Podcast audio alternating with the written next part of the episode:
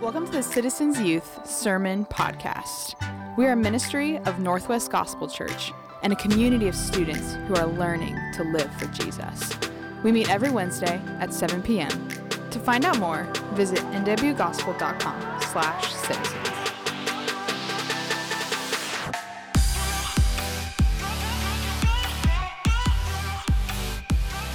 Hey, citizens! Welcome. I don't like being this far away from you, so I'm to use my little I pick up a kid muscles and move this. Welcome! Hi, how are you? That's where you say, Hi, how are you? Hi, how are you? Good to see you guys. Good to see you. Are you even awake?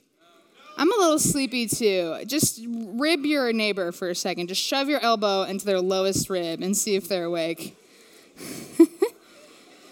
Fun fact if you're ever being attacked, just throw your elbow into some soft part of somebody and it will help, okay? I don't know why. I grew up with brothers, I got tactics. Okay.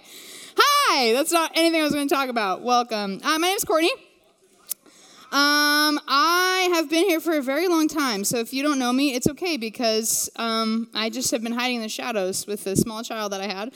Uh, but he's now uh, almost a year and a half, and he loves music, so he likes to come and listen to music. Anyways, um, this is Citizens. This is the time of the night where we do this. We take this thing, show me this thing that you have, show it to me, and we go like this and you put it on the floor, and then we pull up this thing. Do you anybody got one of these? Look in the seat back in front of you if you don't have one. There you go. And we pull this up, okay? That's what we do. If you're worried that your phone just fell on the ground, don't worry. This phone flew off of the roof of my car on the highway, and it still works. Your iPhone will survive a drop, okay? Uh, yes, we are continuing in our Hebrews series today. We'll be in Hebrews chapter 4. If you are new to the Bible or you need to use the table of contents or your neighbor's brain, find Hebrews 4. It's okay. All right, I have three words for you this morning, this evening. Whew, I don't even preach on Sunday, and I made that slip. Uh, I have three words for you this evening. Anybody want to guess them? Aw, oh, dang it! Come on, Simone! Okay, fine. My title's been given away. All right, these are my three words for you. Don't miss this. Don't miss this. Don't miss this. There are opportunities that come out in life that are like once in a lifetime opportunity. Sorry, I'm very loud in my mic. Um, some of you uh, may know of a well known female artist whose tickets, when they went on sale, totally blew up the internet. The T Swifty. Any of you get tickets or know anybody who did? Did you? Paige. Oh man, got tickets. Do you actually get tickets? You know people. Julia, I know you got tickets, Julia. Of course you did. Yes. Uh, maybe T Swift isn't your thing. Maybe there's some other concert or event that you really wanted to attend. Once in a lifetime opportunity.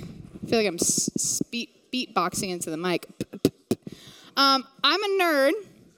So I was really jealous of some of you who, um, when they came into town, went Hamilton, NBC Hamilton. Wow, there's actually a, a showing for Hamilton. You proposed at Hamilton? Did you do it during the wedding song? Wow. Wow. Everybody gets snaps for Tyler. That is amazing. And you are married, so it worked. So, tip of the trade propose at a play? I don't know. Uh, Broadway musical. Uh, so I was really jealous of that. But, uh, oh, we always tell you the one thing you should never, ever miss out on, ever, is summer camp. Right? Right?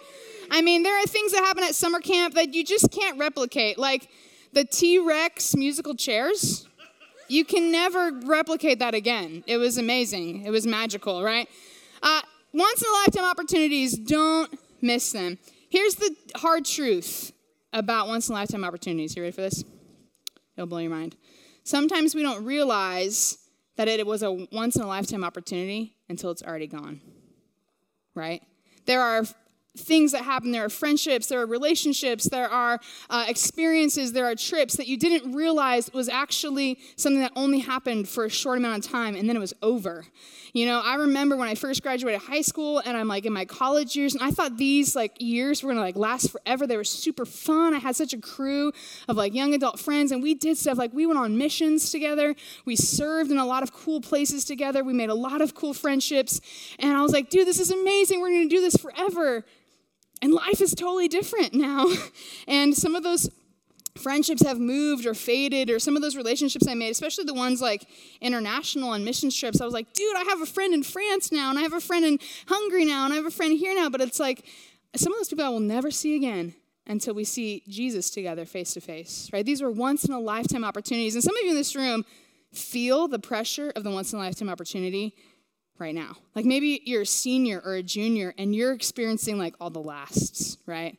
The last concert, the last dance, the last game, the last. You're experiencing all the last. You're realizing that these moments are, are fleeting and they're moving out of your hands and they're soon going to be gone. Or some of you are like facing these opportunities, right? You're trying to uh, figure out what to do for like a college or an internship or a mission or, or something that you're wanting to do. And you're like, I don't want to miss this opportunity. You're feeling that pressure of like, I don't want to miss an opportunity. And the hard thing, like the worst feeling in the world is looking in the rearview mirror and realizing that you either didn't appreciate something that you had or you completely missed an opportunity. There's no pain like more acute than realizing that you had missed an opportunity. And today we're going to dive in a passage of scripture and it's saying in bold capital all caps don't miss this. Don't miss this opportunity. The author of Hebrews is going to look into your future and into my future and say, I'm going to tell you what, you don't realize this now, but you do not want to miss this. You do not want to look in your rearview mirror and realize that you had missed this opportunity. And so here we go. We're going to dive into Hebrews chapter 4. If you're there, just nod. Give me a nice nod. If you don't have a Bible out, if your neighbor doesn't have a Bible out, hit them with your Bible and then hand them a Bible. I don't know why it always has to resort to violence to me. Hebrews chapter 4. Here's the thing uh, the context of Hebrews chapter 4 is. Hebrews chapter 3. Yes, Hebrews chapter 3, okay?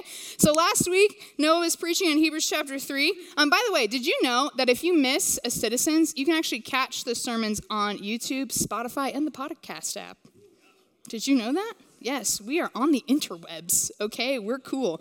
Uh, if you miss a Sunday, you can either watch uh, it or you can listen to it on the podcast. Okay, so Hebrews chapter 3, here's what's happening. He started a train of thought where he's saying, Guys, Jesus is greater than Moses.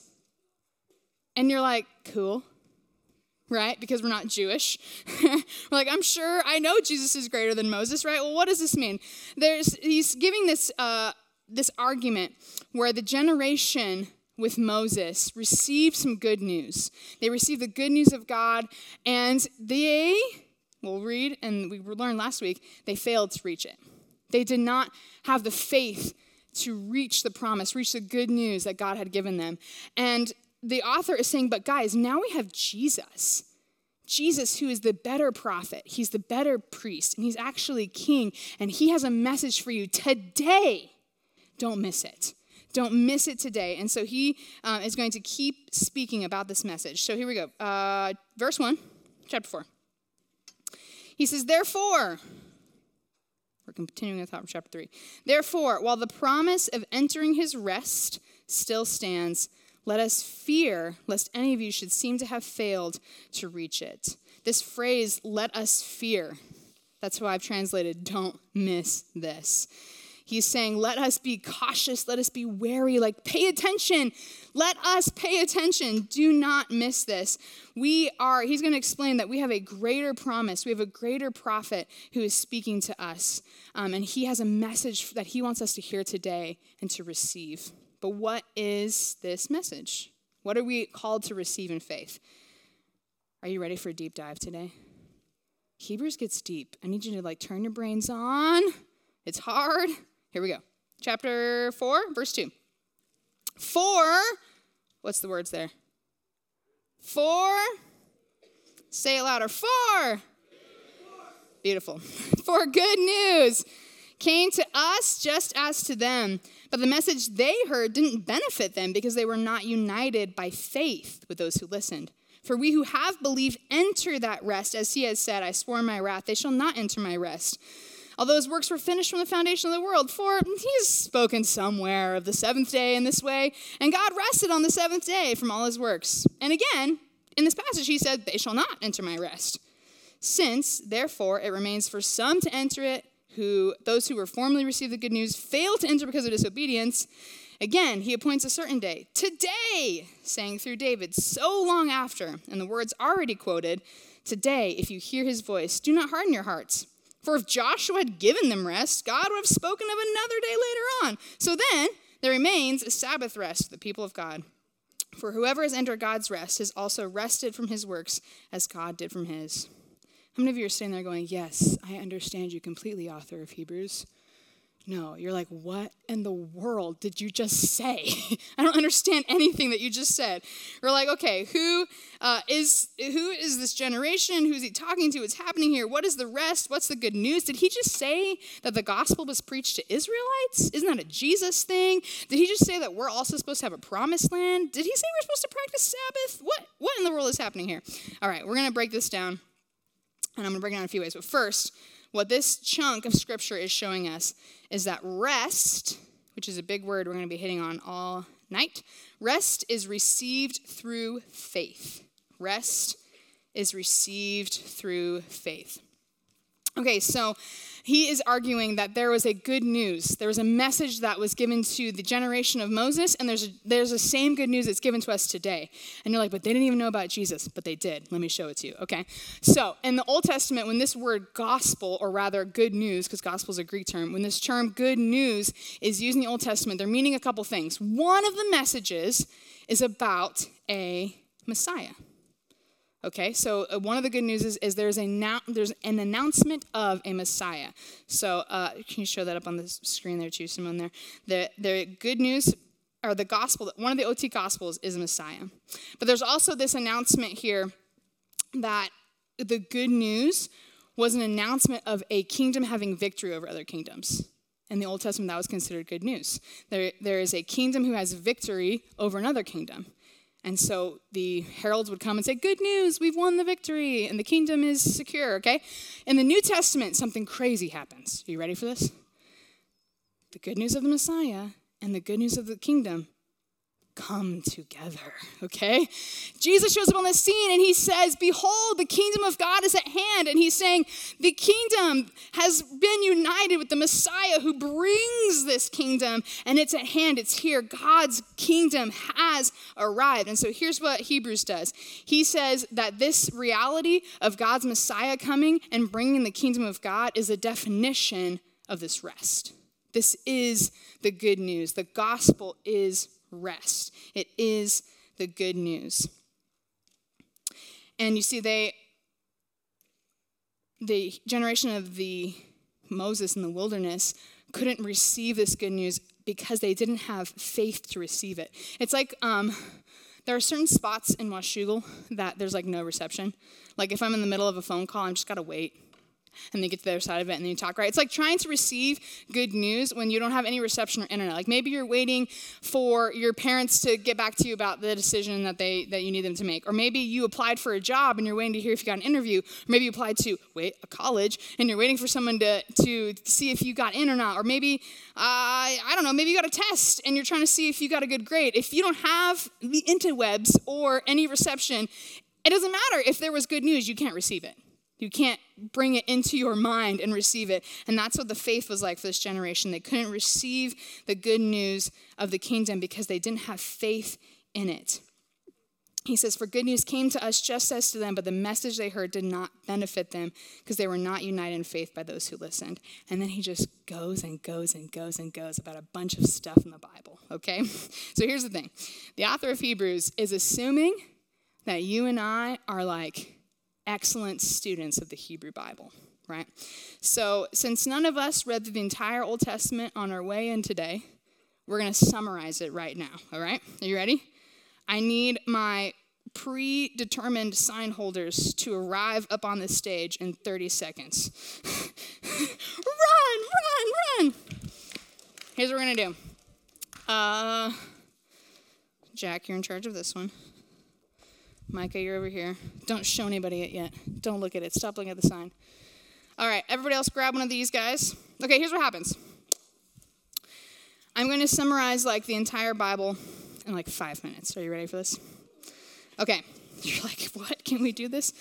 Okay, so Jack, front center, or front and stage right.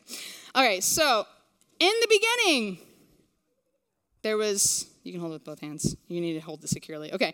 In the beginning, there was a garden kingdom, right? God made the world in six days. He made it beautiful. He put land and sea and sky and birds and people and all these things. He put it together and then he rested on the seventh day. And in the garden, who was there? It was Adam and Eve. Come on. Okay. Okay, so Adam and Eve are here in the garden. Here's the thing they are in God's seventh day rest. Check a look at these verses. Uh, in Hebrews 4, he says, like so nonchalantly, this is so hilarious, this author. He says, Ah, for it's somewhere spoken about the seventh day. You're like, what in the world? of course, there's somewhere spoken the seventh day that God rested on the seventh day from all his works. He's quoting Genesis, okay? I think we're one more back. Uh, Genesis chapter 2, he says, God rested from all of his work, okay? And so Adam and Eve, they're existing in this garden kingdom. They're existing in God's seventh day rest, the completion of all of it. He's there. Um, and he, they, what do they do? They don't believe, they don't have faith, they don't believe that God is going to provide for them. They think God's holding out on them. They think that um, if they grab this apple, they will provide blessing and all that they need for themselves. They believe that God has not given what they need. So, because of their doubt, this is what happens the ground is cursed. And now the whole landscape has changed, and they experience toil and slavery, and they do not enter the rest of God. But here's the crazy thing about our God this is why God is so good. He didn't leave them like this. Tribes people, Genesis 3:15, what's there? Come on, who's the baby? Thank you, Sam Gifford. Snake crusher. Yes, God made a promise. God made a promise. Who's the other big poster? You over here. God made a promise that there would be a way for God's people to come back into the kingdom of God. But how are we going to do it? And this is how it goes. The story continues over and over and over and over again. You see this pattern that happens in the Bible that God makes a promise, but they have sin and they're denied access to the kingdom. Or in times, God makes a promise, they get into it, woo! They sin while they're there. God goes, get out! And they kicks them out, okay? And so we are going to hit a few of those that the author of Hebrews says. Okay, so I need Moses. Moses, where are you? Moses. Okay, so Moses. This is what we talked about last week. Uh, Moses is supposed to enter the promised land, okay? Uh, he doesn't. Literally, God delivers them. Adam and Eve, you can you can go away. You're done. Goodbye, Adam and Eve. Okay, over here. Um, they are literally in toil and slavery in Egypt, right? God delivers them out of toil and slavery. He's going to bring them, look longingly to the kingdom of God. He's going to bring them to the promised land, and they're like, yes, we're going to make it. It's amazing. And what does that verse say? So we see that they were unable to enter because of unbelief. I do that again. And now they are locked out. They can't enter the kingdom of God. Okay? So, but then the author is like, well, just in case you guys are Bible nerds and you realize, where's, where's Joshua? And you realize that Joshua actually does take them to the promised land. You can flip that around. Uh, Joshua actually does take them to the promised land. Um, what, is the, what does that verse say from this passage? Uh, it says in Hebrews 4 8, Joshua did not give them rest. They're still locked out, okay? So, here we go. I gotta hit one more thing before we move on with this one because the text talks about it, okay? The text talks about this thing called Sabbath, okay? And Sabbath, you guys can get out of here. Go away. Come, Julia.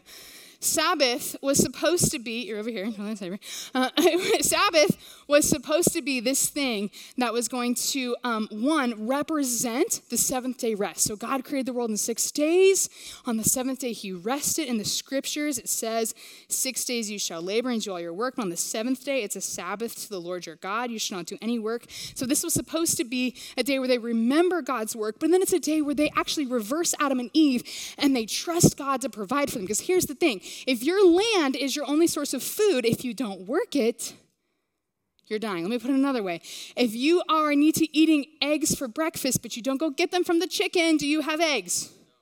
No. Okay, so they're literally stopping their livelihood and saying, God is going to provide for me. It's like if you quit your job every week.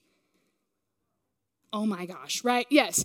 Because here's the thing we are working the ground in toil and slaves to death, and you think, and our jobs are that too, right? Because we have to make money to find places to live and to eat, which means we're trying to live, which means we're slaves to death, okay? Okay, here we go. So, Sabbath, they're supposed to remember these things, they're supposed to remember God. Would it surprise you if I did this? so surprising. No, they don't fully enter it. Yes, Jews still practice Sabbath yes, there are like certain laws with it that they still do. They didn't fully fulfill it. And there's certain parts of Sabbath that they never fulfilled, ever. Year Jubilee, go look it up. They never did it. And so it was a false rest. So here's the thing. Let's look at this verse really quick. Exodus 31, he repeats this covenant Sabbath. He says this. Therefore, the people of Israel shall keep the Sabbath, oversee, observing the Sabbath throughout their generations as a covenant forever it's a sign forever. How is it a sign forever? There's multiple times in the New Testament where God takes an Old Testament thing and says, ah, go ahead, eat bacon, it's fine, right? You can do these things. But the Sabbath is a covenant forever, and therefore, this is where we get to it. The author in Hebrews, in our text today, says this, verse 9. So then there remains a Sabbath rest for the people of God. There is a promise here of the kingdom of God that is still there, it's still available. And he says to you, today it's available. And how is it available? Last sign over here. Get out of here, Sabbath. Other side, other side. Okay. For us, for Christians, there's a Sabbath rest that is available to the people of God. And who is the answer? Jesus, right? He is the good news. He is the Messiah who brings the kingdom of God. He's the one who had perfect faith, right? And he is able to be united with the good news. And if those of us who are in Jesus, we're like, hey, buddy, we get into the kingdom of God too. And this is what the author is saying is that there is, are you kumbayaing right now? There is a Sabbath rest available for the people of God. All right, give these guys a hand. I want these two. You guys can put yours away. Actually, I want toil and slavery too. Can you put toil and slavery right next to the kingdom of God? Ooh, okay, all right, all right. Thank you, thank you. That was a little bit long. Challenge accepted for next time. Okay, if they fall over, it's fine. All right, so there they go. Here's the thing there is hope, there is a rest for the kingdom of God. And he says this in verse 7 Today, if you hear his voice, do not harden your hearts. This rest is received through faith. Faith in Jesus, faith in his kingdom, faith in who he is. We do not want to miss this. This rest is a reversal of the fall. It's the reversal of the constant toil and the constant slavery to death. It is a uh, it's a complete undoing of all of those things and it is a finished work. This rest isn't just like what you and I would think of rest of where playing our video games all day or we're scrolling through TikTok or even like resting on a beach or something. It's not that kind of thing. It's this state of our soul where anxiety and toil and hate and pain and angst and conflict and yes, death are not a reality. We don't feel those effects anymore because we're reunited with the God of our of creation who made a good kingdom. And this is the rest that we're longing for. When when your leader, when your friend comes up to you and they're like, "Hey, how are you doing?" You're like, "I'm tired." Sometimes you physically mean like I chose to stay up till 3 a.m. and I'm tired today. But oftentimes, like if you were to be honest, there's an exhaustion of the soul. There's an exhaustion of the soul of being in this world where there's constant conflict and there's constant things that you just open up the internet for a second and you want to weep, right? Our souls are exhausted, but this rest is available today for those who receive it in faith. This faith that is a trust in something, a trust kept with patience and perseverance. It's believing that even now, while you feel and see the effects of the curse and of sin and of death and the world around you, you know that in Christ the end is coming where those things do not exist, where you have peace and you rest in that today. The author of Hebrews does a deep dive through the scriptures to convince you and I not to miss this, that there is a rest coming if we would receive it in, in faith. But if we're honest, faith is hard. Faith takes perseverance, faith takes work. Trust is so hard. But it's a work worth doing. And actually, here's the good other good news. It's a work that's being done in you. Let's look at let's look at our last chunk of the scriptures here. Verse 11. He says, "Let us therefore strive to enter that rest." So that no one may fall by the same sort of disobedience. For the word of God is living and active, sharper than any two edged sword, piercing to the division of soul and spirit, of joints and marrow, discerning the thoughts and intentions of the heart. And no creature is hidden from his sight but all are naked and exposed the eyes of him who must give an account. So, first we saw that the rest is received in faith, and this chunk is showing us that the word will reveal and reform. It will reveal and reform our hearts. Is this such an odd statement to me, this opening line? Let us strive to rest. Thank you. Let us strive to enter this rest. This is such an odd statement, and honestly, it has been the most challenging concept for me to understand as a Christian through my life. I've said it before, it's no surprise. I'm a little bit of a workaholic, okay? I like to work hard, I like to get things done, I like to check the boxes. I'm the kind of person who my identity really truly is formed by how much I can get done. Like, if I were to be honest with myself, I would say I am what I can accomplish, right? And how much I can get done. And I'm like, what am I even worth if I'm not even getting things done, right? And, and, and I have this like sense of work, and so I'm constantly, even when it comes to faith and God, it's like, God, what can I do for you? What can I work for you? How can I do these things? And throughout my life, like, like I grew up in youth group just like you, and I had some really great leaders, and they'd do this sweet thing, and they'd like put their arm around me, and they're like, you know what? You just need to let go and let God. And I'm like, that's probably true, but that is the stupidest advice I've ever been given, right? What does that even mean? How do I work to let go? How do I work to rest? How do I strive to enter this rest? How do I, what do I have to do? And I feel like th- these words, um, I, I, from these disciples I love. So John 6, throw it up on the screen if you got it. John 6, 28 through 10, 29. These disciples come to Jesus and they say, what must we be doing to be, what must we do to be doing the works of God? And Jesus answered, this is the work of God, that you believe in him who he has sent. The work is to believe. The work is to have faith. Believing in Jesus is believing that the work is finished. Again, we've been talking about all these things, these signs, all these patterns. This concept of the seventh day rest is the idea that Jesus is, that God has finished the work. And there is a completed work that we can find rest in. There is a victory right? That Old Testament definition of good news is that one kingdom had victory over another. There is a kingdom of darkness and a kingdom of light, and we feel the tensions of the battles today, but the victory is secured.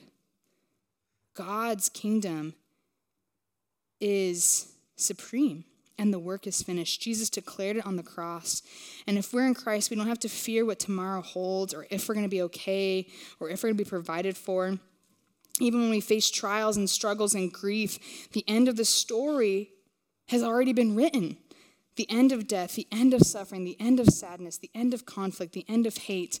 The kingdom of God is peace and life and joy and blessing, all in the presence of God. And this is the guarantee for those who are in Christ.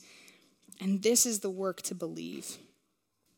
This is that kind of truth when God's like, I got it. you can rest. It's that kind of rest where you can close your eyes at night knowing that you have nothing to do the next day. Right? There's nothing left to be done. There's no more battles to fight. And the thing we have to ask ourselves is do we believe it? But then how can we actually believe it? How can we actually have this faith? Because we doubt all the time. And here's some encouraging words here. Verse 12.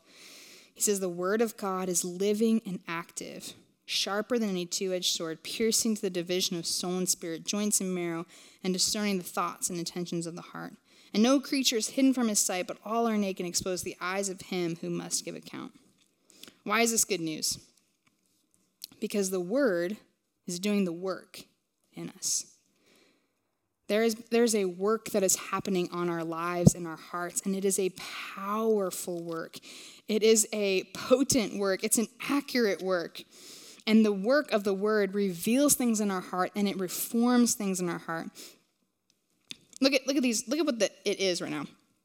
Look what the, look at what the word of God is. He says it is living and active, sharper than any two-edged sword. It's alive and it is working in you. Like it is not one of those like AI bots online that's writing your essays for you. They get pretty good, but they're not alive, right? Like they're not alive. There are things that they're intuitively missing. And by the way, anybody watch iRobot? We shouldn't have AIs, okay? I agree. Yes. Okay. It's alive. The word of God is alive and it's working in us. And look at what it does. It says that it pierces to the division of soul and spirit, joints and marrow, discerning the thoughts and intention of our heart. When we um, look into our hearts, there's tons of mixed motives and mixed things. Like I might do something kind and generous for something, but on the sideline, I'm also thinking like, oh, this is gonna make me look really good because I'm gonna look super generous, right? Oh, like I'm going to say this kind thing to my friend, but then they'll think I'm a kind person. Like our motives are so mixed and they and they mingle together, and our hearts are never perfect, and we're never like totally in the right mind. And this the this this piercing action of the word through the spirit like gets to the nitty gritty of all of that.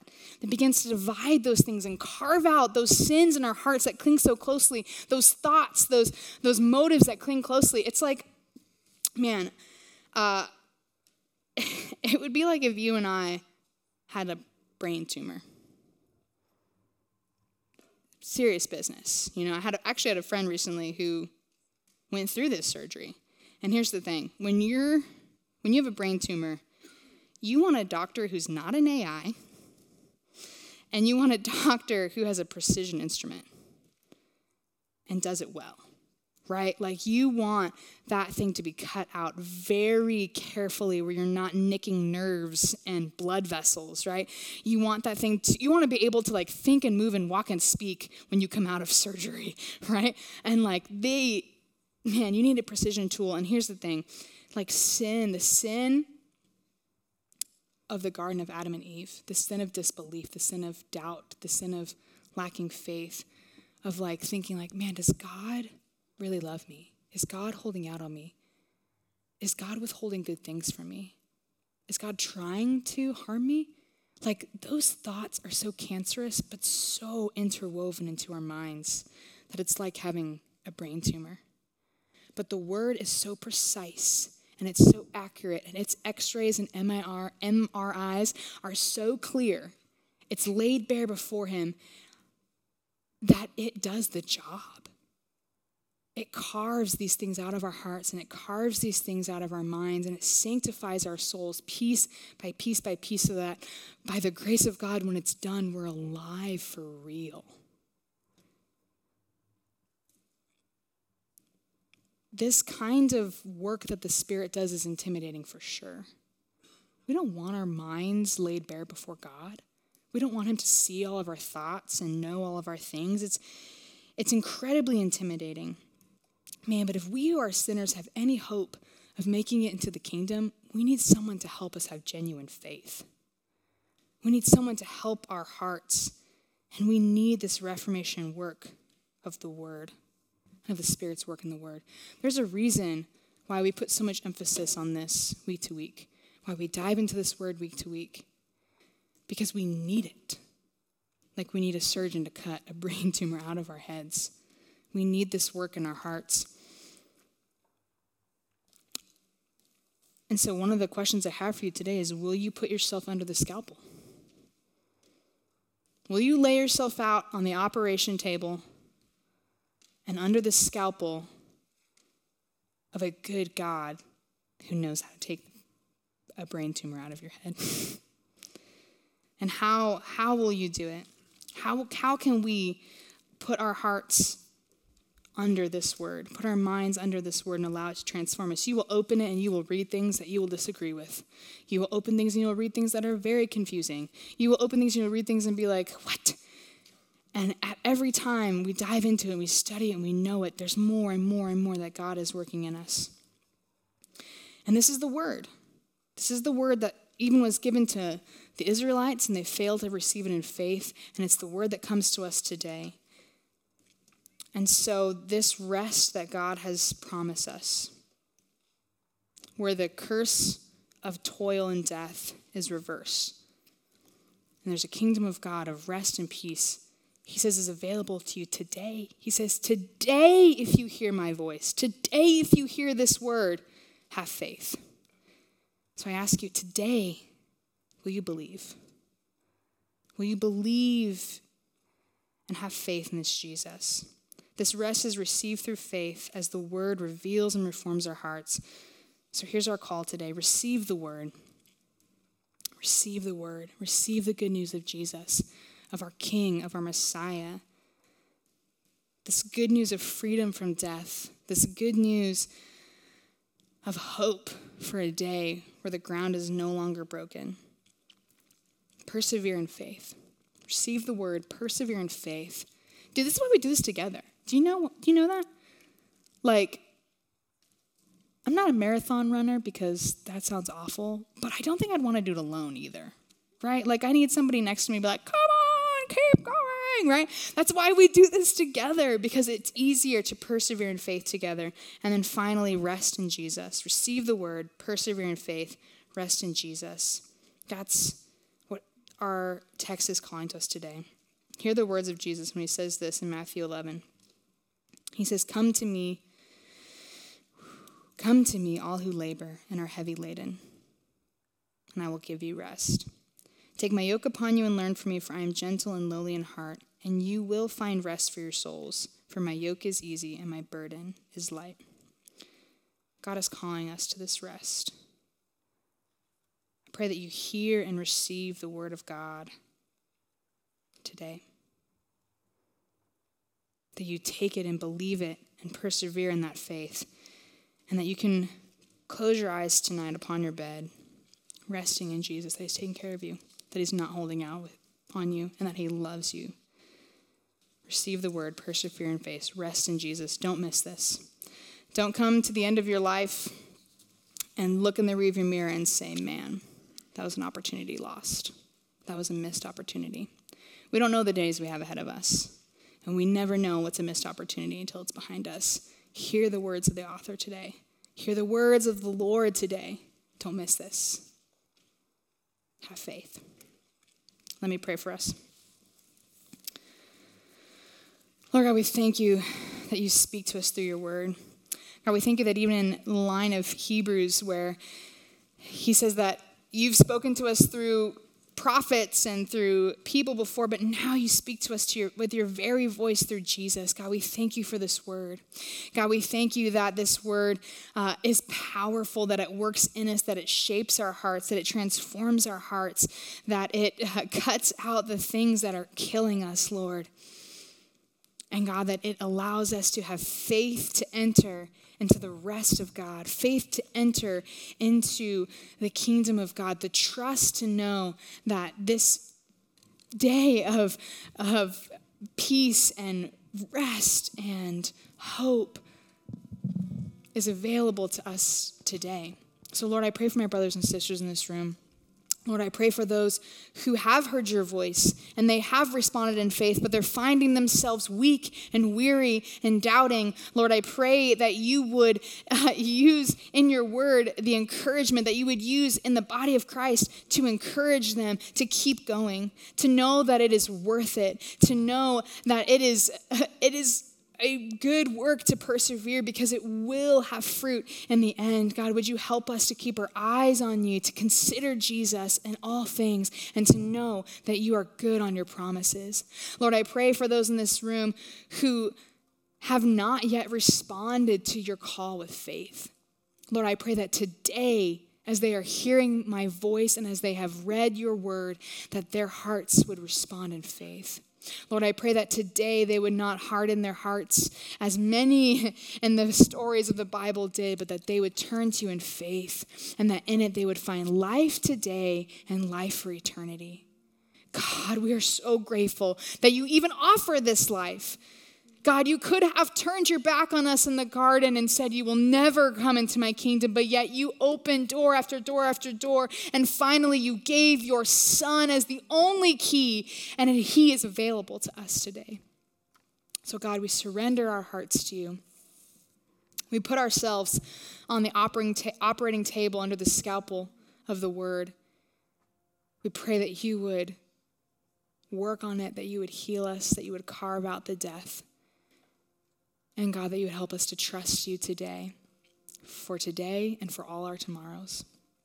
Lord, we love you. Help us to trust you. It's in your name we pray. Amen.